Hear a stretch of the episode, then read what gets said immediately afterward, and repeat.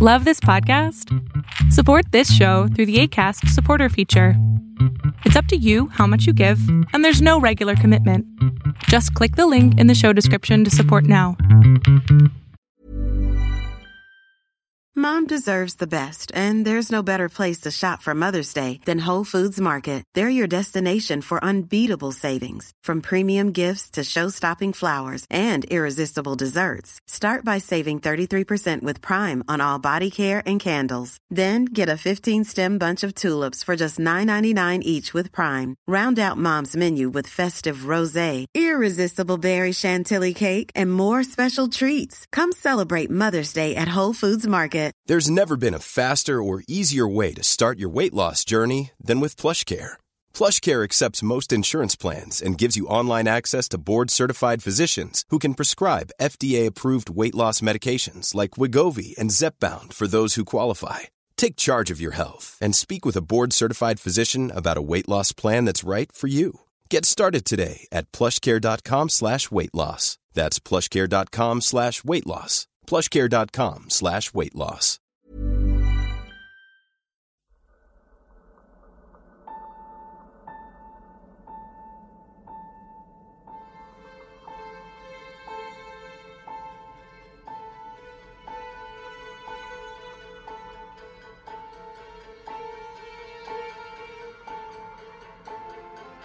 From the blackest corners of your mind, they call, pulling you deep into shadow, twisting your senses, keeping you from sleep. It's time to face your darkest fears. This is Tales to Terrify.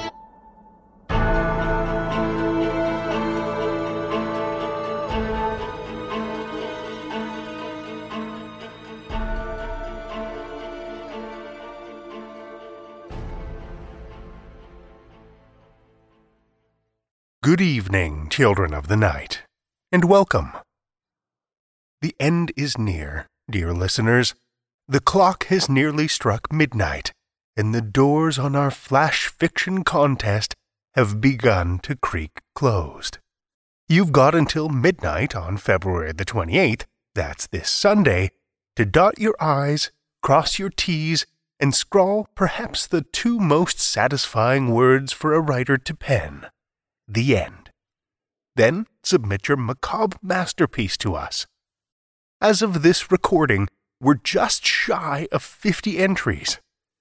Thanks and best of luck to everyone who's entered. And for those of you sadists who love a good challenge, you've still got time to bring your horrid creation to life and send it our way. I'm sure you know the drill by now. TalesToTerrify.com slash flash contest has everything you need to know. This week, I'd like to give a shout out to a few unsung heroes who support the show through PayPal Asger Sporing, Teresa Spitz, and Edwin Thomas. Thanks for helping to breathe life into our devious tales each week. And for any other listeners, if you'd like to back our podcast, help us feed the twisted and disturbed minds of our writers and seek out the most dreadful and disturbing tales we can find, you can do that either through PayPal or Patreon. You can access both on our homepage, talestoterrify.com.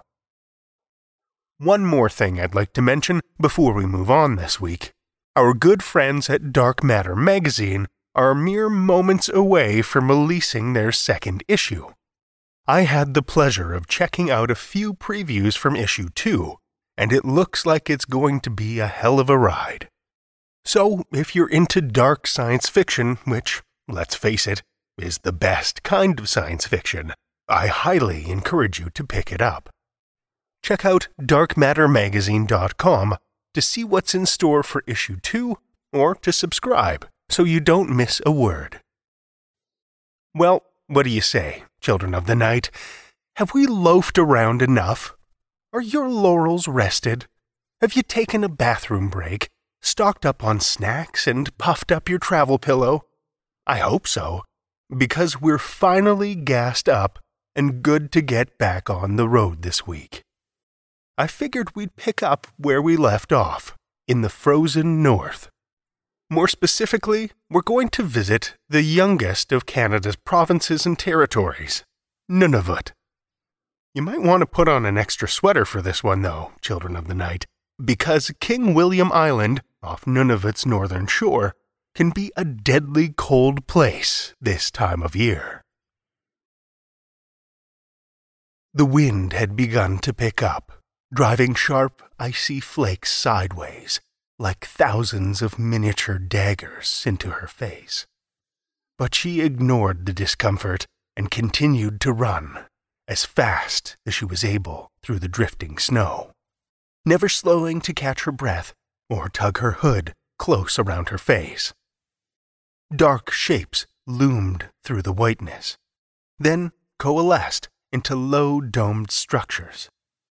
Without hesitation, she ran straight for the largest igloo, threw aside the hide covering the entrance, and dove inside. Something's coming, she panted, face red with cold and exertion. Or someone. They're not Inuit.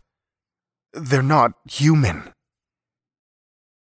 Her voice trembled, and the fear in her wide eyes was reflected in those of the others who'd gathered in the little dwelling women, children, and one elderly man. The rest of the village men had left earlier that day on the seal hunt and wouldn't be back for hours. They gave her a moment to catch her breath, everyone else in the igloo holding their own while she did. What did you see, child? one of the older women finally asked.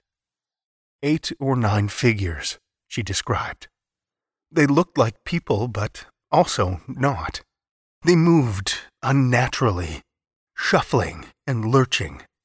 Their eyes were hollow, and they were pale, so pale their skin looked blue. They were perfectly silent, too, except for the crunch and scuff of their feet through the snow. They'd emerged from the snow without warning. One moment she was alone, and the next she was surrounded by strange, skeletal faces. How they didn't notice her, she wasn't sure, but she managed to slip free of them and run back to camp. But they couldn't be far behind. The silence hung for a moment as her story washed over them. And, as if right on cue, there came the sound of shuffling footsteps crunching through the snow from the edge of camp. A woman gasped, and one of the children began to cry, but was quickly shushed by her mother. The steps grew closer, and the occupants of the igloo exchanged terrified looks. They backed away from the entrance, pressed against the cold ice of the far wall. Mothers hugging their children close. And then the old man, who had sat silent and all but forgotten on the furs at the far end of the igloo, came forward. Without a word, he reached a frail hand for the flap of the door and shoved out into the billowing snow. As he emerged from the igloo and straightened, he went instantly still mere inches from his own, was the hollow, blue tinged face of a corpse. Ice had formed thick around its mouth and nose, and dropped from its pale brow like stalactites, further shadowing the dark hollows of its eyes. The creature didn't speak, didn't make a sound, didn't move, except for a gentle sway as the icy wind battered it from behind. There were other figures further back, too, similarly gaunt and haunted looking, bobbing and swaying like strands of kelp in a gentle current. Even though the face was close to his, the creature didn't seem to see the old man, didn't seem to register his presence and while the creature's chest seemed to rise and fall, only the barest wisp of mist passed from its lips out into the frozen air. Its arm was outstretched. The palm of a gloved hand lay flat on the outside of the igloo, inspecting it, caressing it. The old man reached out a shaking, gnarled hand and placed his palm against the pale skin of the creature's cheek. It was so cold. Not ice cold, but not the warmth of living flesh either. I've never in all my life seen a devil or any kind of spirit, said the old man once he'd re entered the igloo. I've heard the sound they make, but I've never seen them with my own eyes. These are beings, yes, but they're not Inuit. I think, though, he added, I think they're alive. With some coaxing, he convinced a few of the women to come outside with him.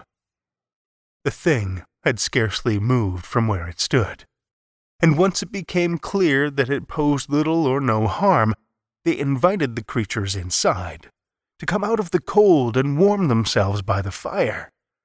But the strange beings simply stared with knitted, icy brows.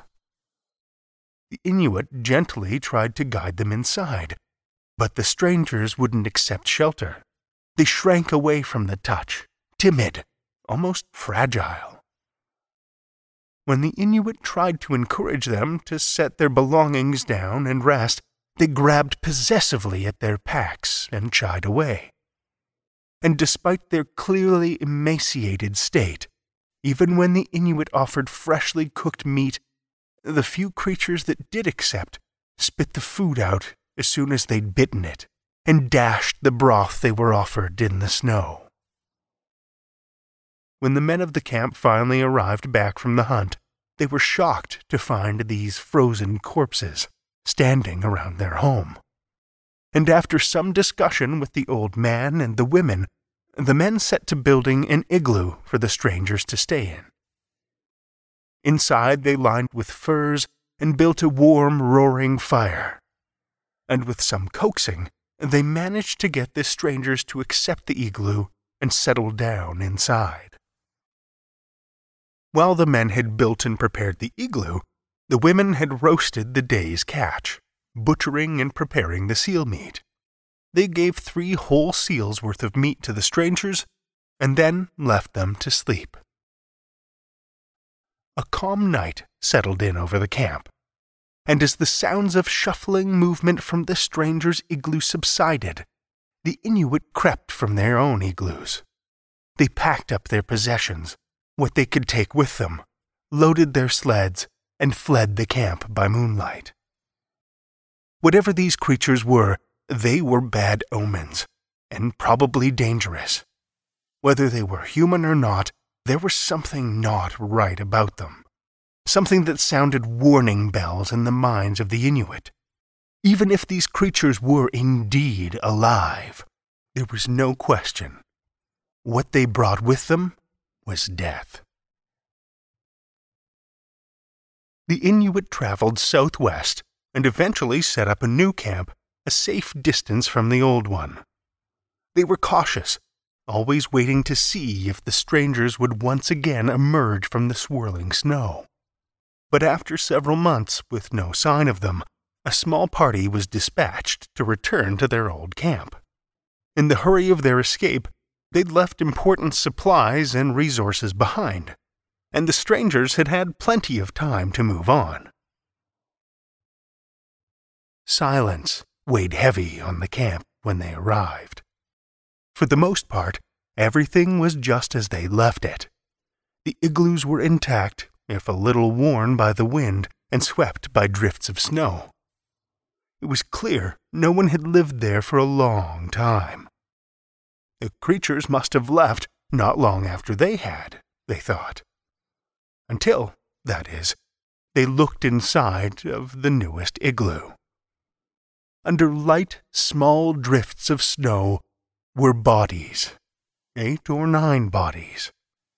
One or two had clearly frozen to death, but the others, those had been hacked and mangled and chewed. Bones had been stripped clean in places, ragged hunks of flesh peeled away with iron knives. And judging by the anguished expressions frozen on some of their faces, not all of them had been dead when it happened. Strangest of all, perhaps, was the pile of cooked seal meat, frozen solid but still sitting untouched where the Inuit had placed it months before. These strange men, it seems, if that's what they had been, had preferred to murder and eat each other. If you're familiar with the history of the North, I'm sure it comes as no surprise that the strangers in this story were, in fact, men from the famously doomed Franklin expedition. The survivors of the ships HMS Terror and Erebus, which had become trapped in the Arctic ice and who had left a trail of death and cannibalism behind them as they tried to escape their frozen fate. A fate, it seems, that was sealed before they ever stepped foot in the Inuit camp. Our first story for the evening comes from, well, would you look at that? We have one more story this week from our good friend Christi Nogle. Christi Nogle is a member of the Horror Writers Association and Codex Writers Group. She teaches college composition and lives in Boise, Idaho with her partner Jim and their dogs and cats. You can read more recent and upcoming stories at Vastarian, Synth, an anthology of dark science fiction, and Flame Tree Publishing's American Gothic Anthology. You can read more of her work at ChristiNogle.com or follow her on Twitter at Christi Nogle. Children of the Night, join me for Christi Nogle's You Will Make Me Strong Again first published at Freeze Frame Fiction, March 2019.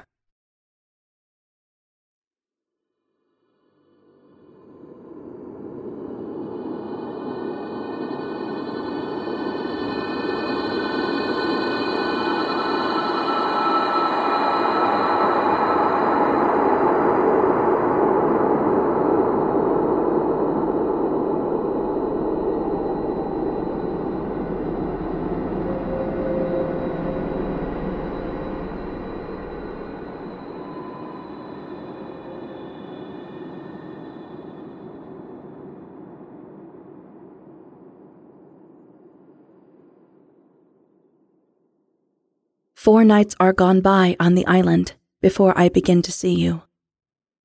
My consciousness shudders, falls back into place. It's just dusk. We're on the beach making sandcastles. What did you eat? You look green, you say. You are ten, twelve, dressed in a saggy yellow bikini and torn white t shirt. You're using a big gulp cup to make towers on your castle. My legs crossed in front of me, torso slumped. I'm pressing down a channel of wet sand to make a moat. My body is my body. No magical youthening for me. I'm skinny and dehydrated, crepe creased, shiny with dead skin. I said, What did you eat? You say. It was a coconut, I say. I crawl back to the tide pool and get a handful of water. It will take hours to fill the moat this way, which is good. It wasn't. Because coconuts aren't pink or sickle shaped. Coconuts have hairy skins, not spines. It wasn't the kind you get at the store but it was a coconut. It tasted like coconut, I say. I look up at you, but you are gone. The water inside them was heaven, I say. And there had not been one coconut, there had been dozens, and I'd spilled some of the water back out into the beach. But not all of it, Some of the water was still inside me, making me strong. The tough yellow coconut meat was inside me, making me warm. It would keep me warm all night. Six days are gone by before I see you in the morning light. We swim together and walk the beach. I haven't found anything new in days, but you do. You show me where to find two bottles of water, a pack of peanuts, a hairbrush. I brush my hair for the rest of the morning. Pretend it's you doing it for me. The hair's coated in grease and salt, sticky. You tell me it's never looked so healthy. It's becoming something new. I braid it and tie the braid in a complicated knot. Like a winsome mermaid, you say. You don't come with me when I go to find food. There is plenty to eat now the pink coconuts, and something like a clam crabs, greens if I go deeper inland. Berries I don't dare touch. I feel thirsty sometimes, but it's not my body's thirst. It's the nostalgic kind. The thirst for a big gulp, thirst for a frosted glass of beer. I pass the heap of scrub concealing your body, the nest, on my way back to the beach. I try to avoid this place, but the island is small. I come to it from different angles, unexpected, and I jump each time.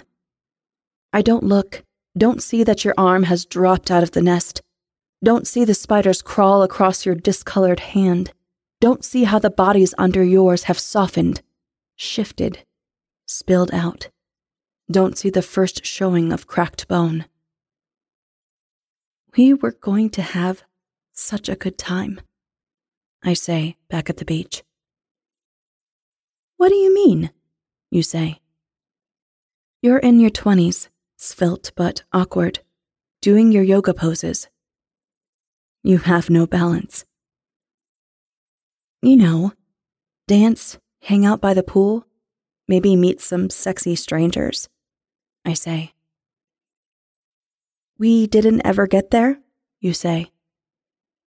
I thought we did. No, you're right. We got there. Our vacation destination. We got there six or eight times in our lives. We got there. Just not this time. You're right, I say. We were lucky. Are lucky you say. You try that move with the leg outstretched behind you, arms pointed forward, and fall on your face, roll in the sand, and laugh. I never see you at night. At night, I make up my own nest. It's built of clothes and sand and scrub, just like yours. I think I won't sleep. Every night I think that but sleep comes hard and quick. I wake to another warm morning, sand and spit on the side of my face. I never see you at night until I do. It's the other you, twisted and torn.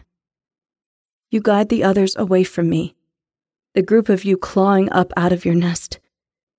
It is midnight or something like that all of you lurching up and out and going deeper inland, away from me.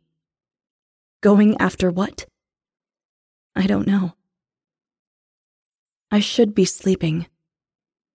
I thought I was sleeping, but I wasn't. I was watching that spot for movement. Maybe I caused you to wake with my watching. The days are formless. I don't know how many have gone by. You must sleep all day now. You're never with me. I eat what I can, but it's getting harder to keep things down. I stop at your nest. Animals have torn it over these nights, and some are still here, too brazen to scatter. They circle and slide underneath. I look at you for the first time. The purple and blue and the green and the pink of what lies there. The shimmery movement, all wondrous, like a sunset crossed by flocks of birds. My own limbs have grown as purple as yours. I am cold all the time. You don't come near me until you do. At midnight, you claw up out of the nest, and this time seem to catch my scent on the air. I see you stop and turn, you and your crew. I've been watching that spot. I thought I'd been sleeping. You come to me, quicker than anything, all of you rushing over rocks and sand. You are here at my side, kneeling. The others hang back. I don't know them. My pulse, at the sight of you, rises, then falls in a rush like going over a waterfall. You are holding out your hand to me. You are real, and you are beautiful.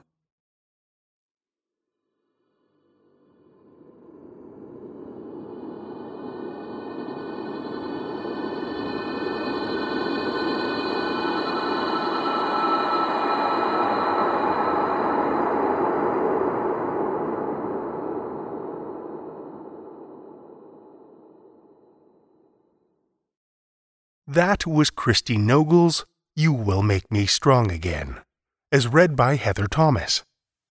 Heather Thomas is a jewelry expert by day and master of none by night, dabbling in costuming, art, music, writing, and narration. She is a lifelong fan of all things horror and enjoys reading stories and novels to her friends and family, when they let her.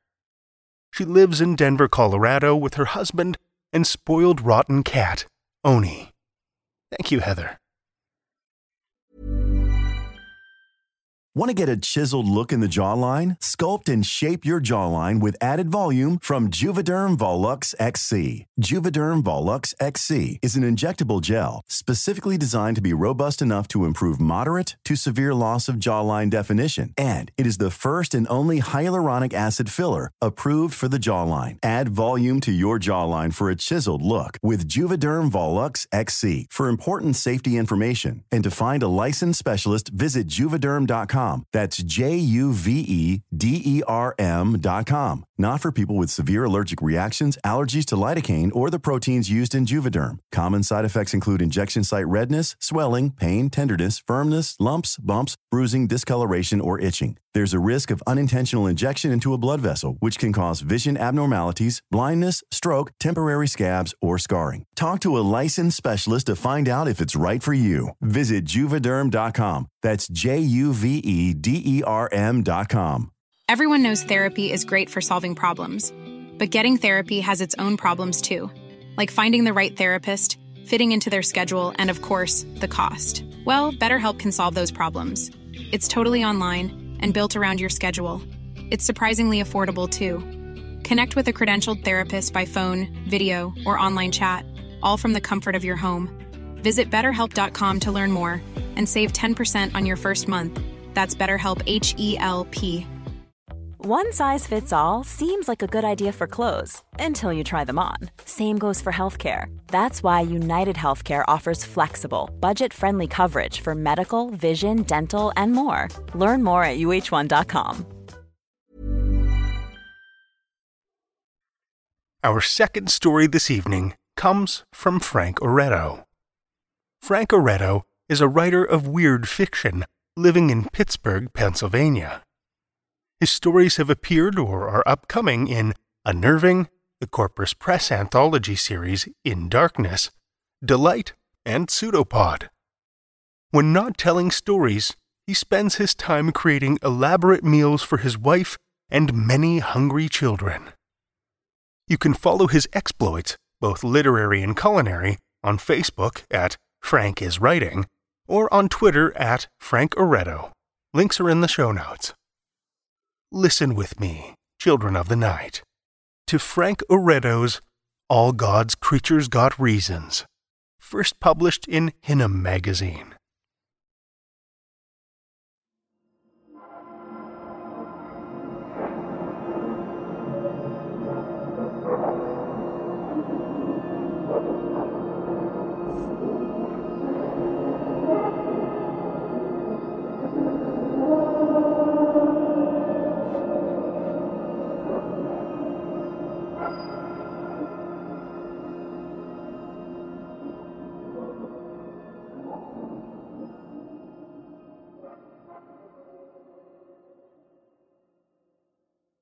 The heavy-set man in the red tank top did not look like a monster. He squatted in front of the stroller and waved at the child inside. The young mother, a pretty woman in a green blouse, smiled with pride. Across the street, Lonnie Phelps took in the scene from where he sat in front of Java Jive. Mighty nice kid you got there, ma'am, he said, filling in the unheard dialogue.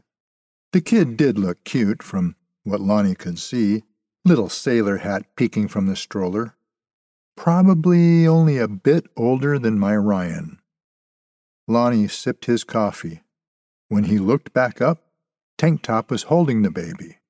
He had a big grin on his face, but the mother wasn't smiling anymore. She put her hands out to take the child back, but Tank Top ignored her. What the hell? asked Lonnie. The mom put a hand on Tank Top's forearm, her mouth moving fast. Give back the baby. Lonnie willed the action from where he sat, but his thoughts were no more effective than the mother's words. Tank Top winked at the woman. It was that slow kind of wink where you get your whole face involved, a get a load of me sort of wink. Lonnie could feel the teasing contempt. Then the man opened his mouth wider than should have been possible and shoved the crying baby's entire head inside. The mother screamed and grabbed at the baby's flailing legs, but the man in the tank top whirled away. One heavy arm lashed out at the woman while the other shoved the child further into his mouth. His lips and jaws stretched wider to accommodate the narrow shoulders. Lonnie ran across the street scene details popping in his mind like flashbulbs. A stroller turned on its side, a bottle of formula rolling toward the traffic. The baby eater now lay on the sidewalk in a fetal position, protecting his meal from the horrified onlookers. A single leg protruded from the man's mouth, a tiny blue sock hanging half off the foot. Lonnie reached the sidewalk with no idea how he could help. He pushed through the growing crowd, the mother clawed bloody gouges in the baby eater's face. A bike messenger kicked the man, yelling, Stop it, dude! each time his worn Timberland connected. As Lonnie got close, the baby eater rolled and scrambled back from the crowd on bleeding elbows until he had pressed himself against the wall of Pizza Sola. Between his wide yellowed teeth poked five pink toes, all that remained of the child. Tank Top pushed them into his mouth. His hand disappeared up to his forearm, tamping down his obscene meal. Lonnie could hear the wet, rhythmic sound of the man's swallowing. Lonnie grabbed the man beneath the armpits and hauled him to his feet. You sick bastard! he yelled. He launched his knee upward into the man's gut, hoping somehow to make him throw the child back up. Where were the police? An ambulance? Could they cut the kid out? The man lurched forward, wrapping Lonnie in a bear hug. He shoved his drool slick cheek against Lonnie's. Forget it, man. I finished. What the hell's wrong with you? Me? Lonnie bellowed, pulling away. The baby eater let go and shoved Lonnie with both hands. Lonnie stumbled backwards straight into the mother in the green blouse. Watch it, she said. Lonnie froze. The woman wasn't screaming anymore. She just looked annoyed. Your baby, said Lonnie. I'm so sorry. What baby?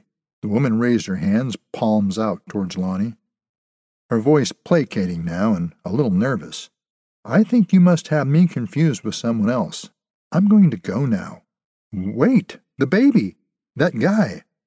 A tall man stepped between Lonnie and the woman who didn't seem to remember that her baby had just been eaten. Dude, hey, back off, the tall man said. It was the bike messenger, the one who had just kicked the baby eater. He put a hand on Lonnie's shoulder. You been drinking, dude? The mother took the opportunity to hurry away.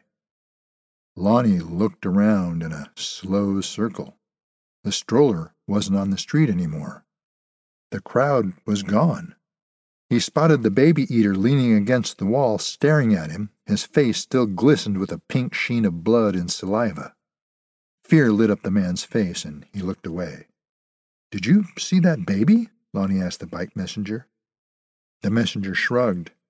No, dude. I think you need to sit down. Did you lose your kid? Lonnie shook his head. No, I'm all right. He was not. Lonnie walked to a nearby bus shelter and sat. What just happened? He looked back through the shelter's glass enclosure. The baby eater was gone. Lonnie's heart slammed in his chest. Adrenaline still pumped through his system, making his stomach queasy. People walked by, taking in the spring air. No weeping mother, no police cars. Jesus Christ, did I beat the hell out of some guy for no reason? Lonnie leaned forward, elbows on his knees, and took a deep breath. He should call Janet. Hey, honey, I'm hallucinating people swallowing babies. Yeah, right. He was under a lot of stress. They both were. That's why she insisted he take some time for himself this afternoon. So what? All new parents are stressed, but they don't all have waking nightmares. Unless something else is wrong. Lonnie leaned back with his eyes closed and imagined a future full of CAT scans and Thorazine. I'll sit here for a few more minutes get my shit together, and then call. Janet would say, Go to the emergency room. Lonnie wondered if they'd let him leave. Someone sat down beside him. You remember me? The voice had that slightly high nasal accent of the true Pittsburgh native. Lonnie looked to his left and saw the balding, sweaty face of the baby eater smiling back at him. Shit! Lonnie sprang to his feet, fist clenched. His breath came in painful bursts. He wanted to hit the guy, wanted to run, wanted to know if the man sitting on the bench was even real. Ah, damn it, said the man in the tank top. You remember all right. He rubbed a stubby fingered man over his mouth, a mouth that was wide, but nowhere near the obscenely gaping maw Lonnie remembered. It's okay, the baby eater said. I saw you eat that kid. Lonnie gave the accusation in a stage whisper, aware of the people walking by. No, no, I know that's what it looked like, but the man waved a hand in dismissal. It was more like, um, a magic trick, an illusion. You get me? Lonnie didn't reply, too upset to answer. I'm Doug Kozlowski. The man held out a large, meaty hand. Lonnie did not shake it. Kozlowski shrugged. Yeah, I get it. Hey, I bet you could use a drink. Why don't you let me buy you one? Lonnie only stared at the man. Come on, kid. A minute ago you thought you were ready for a rubber room Hilton, right? You're not crazy. This is good news. That got through to Lonnie. He'd been thinking right along those lines. Something tight in his chest loosened a little in his clenched fists open. You're saying it was some sort of joke? That's right, something like that. We'll go have a couple of drinks. I'll explain things. Life goes on. Kozlowski pulled his barrel chested bulk upright and walked down Carson Street. Lonnie didn't want a drink, but he sure as hell needed answers, so he followed. Irene's Bar and Grill was an old fashioned place, lots of dark wood and only two beers on tap. Kozlowski pointed to a booth with high wooden dividers for privacy and hooks for your hat. Lonnie slid in. Kozlowski went to the bar and ordered. He came back with a bottle of beer and a tumbler of whiskey filled almost to the top. He set the glass in front of Lonnie. I got you a triple. Lonnie picked up the glass, considering it. No, he finally said. You tell me what the hell just happened. Okay, here it is. You know how I said it was like a magic trick, me eating that baby? Lonnie nodded. It's a little more complicated than that. Uh, you know, you really should have that drink. Lonnie set the glass down. Suit yourself. The thing is, Kozlowski paused, an embarrassed smile on his lips. I ate the kid. You think you saw me choke down that baby because that's exactly what happened. At least you're not crazy. You said it was a joke. They were actors, weren't they? I'm probably already on YouTube's sickest home videos, right? You saw me do it. Did it look like a special effect to you? Lonnie's head began to throb in a slow, painful rhythm. He squeezed his eyes shut. Maybe, maybe I'm still in the bus enclosure talking to myself. Hell, maybe I'm strapped down in some mental hospital already. He lifted the whiskey and took a deep swallow. The amber fluid burned down his throat realistically enough. But where did the fucking stroller go? Why did nobody remember what you did except me? That's where the magic trick comes in. Except not so much the trick part. You see, when I eat a kid, I eat 'em all. I'm not talking about the meaty parts. I eat everything, like cosmic shit, everything. As for his smile, the nine months he spent giving his mama heartburn, I even eat the Friday night his mom and pop put Marvin Gaye on the stereo and got it on. You getting me? No, Lonnie said. You're crazy. What's with you and crazy? Give it a chance, why don't you? I ate a baby on a city sidewalk in broad daylight. No one's looking for me. The mom doesn't even remember having a kid. Why? Because she never did. No stroller? She never bought one. I ate that kid right out of the world. No one's going to come after me because no one knows it happened. I think you're screwing with me, said Lonnie, sounding as unsure as he felt. Unless I'm just nuts. Fine, go with the crazy theory if it keeps you from pounding on me again. He looked at Lonnie for a long moment and then gave an embarrassed half shrug. You know, this is kind of nice. What's nice? I never get to talk about it with anybody, the, the whole kid eating thing. Well, once, but that didn't really count. I got a theory, you know? Lonnie took another drink. I should call Janet or just go straight to the hospital. But he did not want to let go of being sane, not even if it meant this was real. You have a theory about what? Why you eat babies? He tried to speak calmly, but his voice broke. Sort of. It's more why God wants me to do it. You're blaming God. Sure, people blame God for all kinds of shit. Seriously, though, why the hell else would I eat little kids? All God's creatures got a reason. You think a buzzard just loves the taste of all that dead stuff? No. He eats it because it's his, what you call it, his nature. God's own flying garbage can. You see? The buzzard, though, he got no brain to speak of, so he never asks, what am I doing eating this crap? I'd rather have steak and a nice potato. Me, I wonder. So I got this theory. I don't believe in God, said Lonnie. The whiskey was taking effect, softening the edges of his vision. After what you just saw, I'd think you'd have a little bit more of an open mind. Lonnie did not have a ready answer for that. Anyway, here's my theory. Hitler. Kozlowski held his hands out in a see what I mean gesture. Hitler. Lonnie shook his head. I don't think I'm following.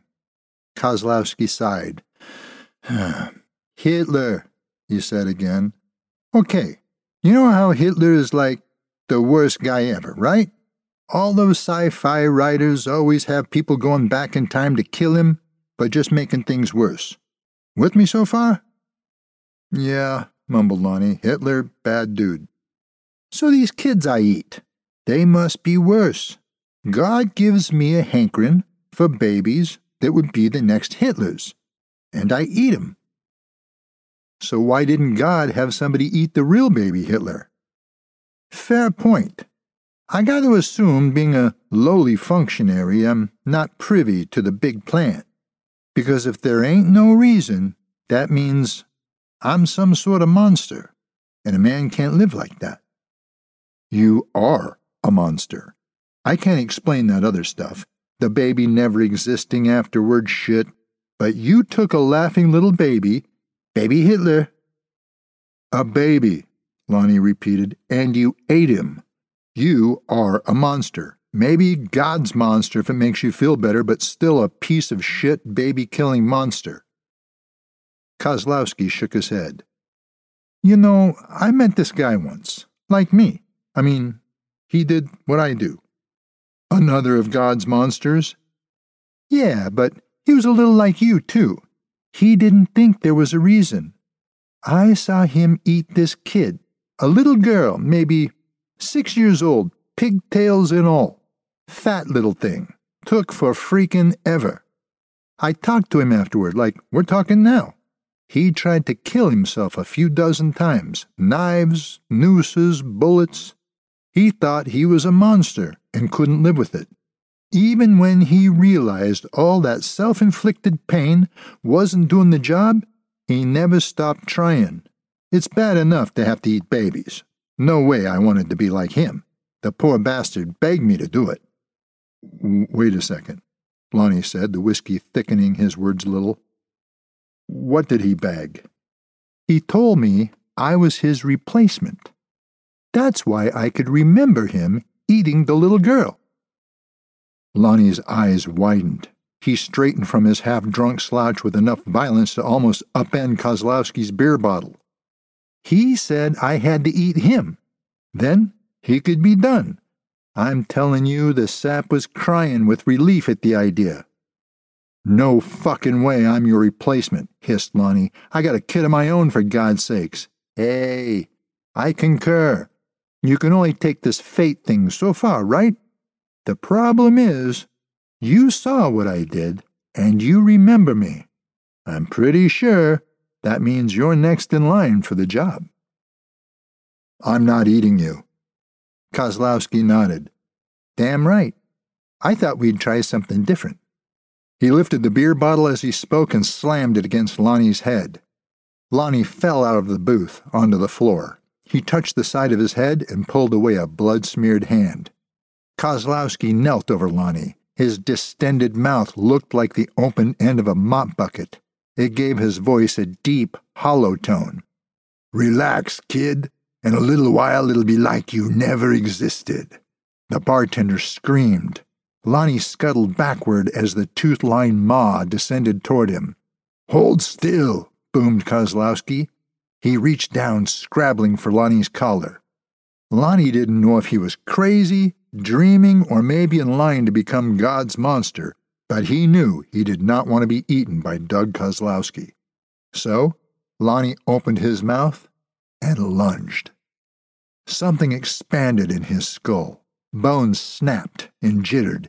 It hurt like hell for a second, and then felt good, like a satisfying crack of the knuckles. Kozlowski's arm wedged in Lonnie's throat almost to the elbow. The two men looked at each other for a long moment and then Lonnie bit down hard. Flesh tore and bones snapped until Lonnie's teeth came together with a click, and he swallowed. Kozlowski's hate filled bellow of pain joined the bartender's screams.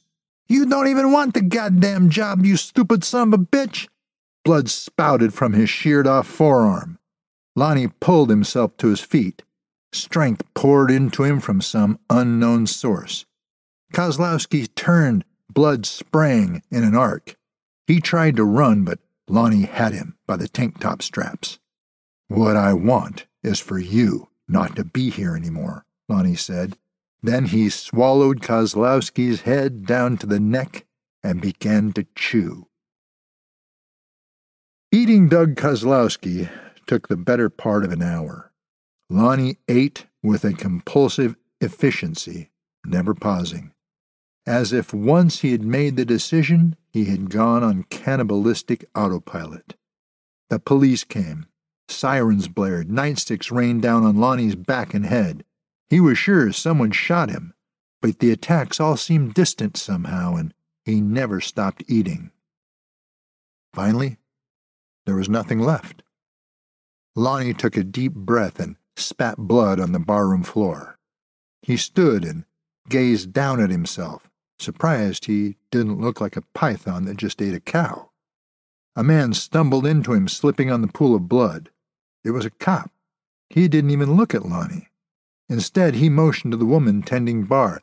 You gotta clean up this spill. Someone's gonna kill themselves.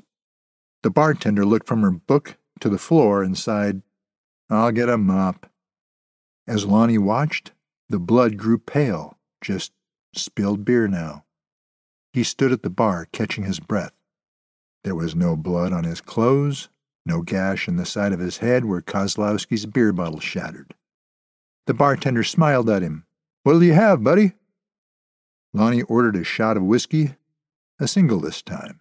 He drank it slow and tried to think. Maybe if Lonnie had really been crazy, he could have pretended it never happened. No Kozlowski, no baby from before. He'd just had some sort of incident, a psychotic break. But Lonnie knew with cold certainty he was not crazy. He was God's monster. He paid for the drink and walked out onto Carson Street. The sun sat lower in the sky, but it was still a beautiful day. An older woman, Grandma no doubt, moved toward Lonnie on the bustling sidewalk, pushing a double stroller. Twins burbled away happily in the seats. Lonnie closed his eyes. Please no, please no, please no. Then he opened them again. The woman had passed him and was halfway down the block. I didn't try to eat them, he thought. But what if they were just good kids, future Gandhis? No, I can beat this thing. I'll resist it. Or go somewhere with hardly any people, an island maybe. It'll be a hard sell to Janet, but they could make it work. Lonnie's phone buzzed in his pocket. He pulled it out. Janet's name flashed on the screen along with a picture of a boy in blue footy pajamas. Lonnie looked at his six month old son, and a spasm went through his body. He had always been filled with love and pride when he saw Ryan, but now there was another feeling stronger than both hunger. Lonnie put the phone back in his pocket without answering. He looked down 10th Street at the line of skyscrapers rising from the Golden Triangle. He thought of the man Kozlowski replaced, the one who could not accept being a monster. That man tried to stop himself. Knives, guns, nooses, Kozlowski had said. Maybe the guy just hadn't tried hard enough. Lonnie didn't remember Kozlowski mentioning tall buildings in the litany of the man's attempts. He began to walk. The PPG tower looked to be about 40 stories high. It would do for a start.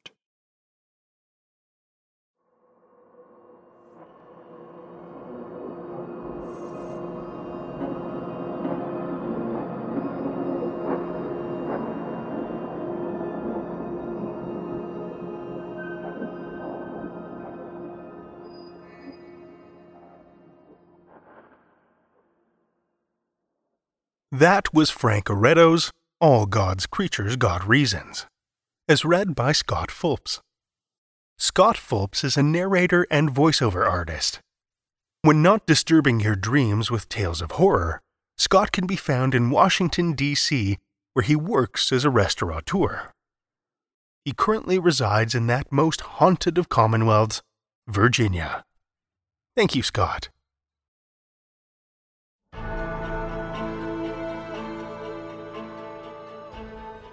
Well, children of the night, the hour is late, and we've run out of tales to tell. For now. Tales to Terrify is made possible by the tremendous generosity of our supporters on Patreon and PayPal. If you're not a supporter already, head over to patreon.com slash tales to terrify, where you'll find all kinds of perks, from ad-free episodes and bonus content to shoutouts and merch packs. Every dollar helps, and we appreciate it so much. Want another way to support the show that doesn't cost a cent? Head over to Stitcher or Apple Podcasts and leave us a five star review.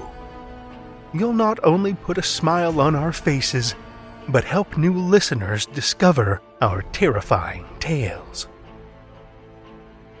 You can share your love of the show out in the world too, with some Tales to Terrify merch.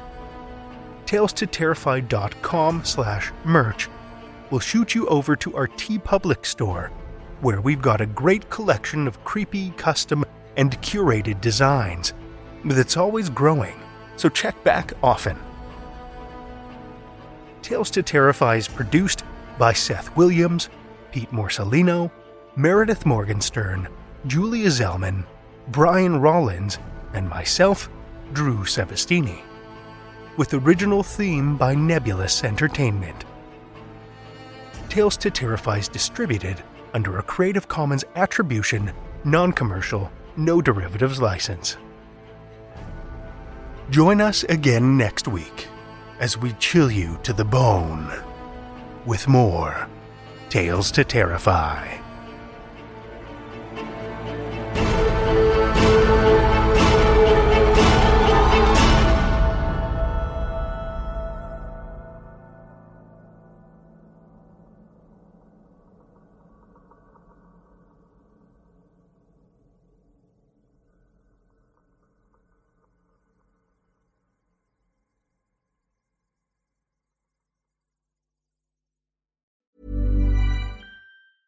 Hey, it's Danny Pellegrino from Everything Iconic. Ready to upgrade your style game without blowing your budget? Check out Quince. They've got all the good stuff shirts and polos, activewear, and fine leather goods, all at 50 to 80% less than other high end brands. And the best part? They're all about safe, ethical, and responsible manufacturing. Get that luxury vibe without the luxury price tag. Hit up quince.com slash upgrade for free shipping and 365 day returns on your next order. That's quince.com slash upgrade.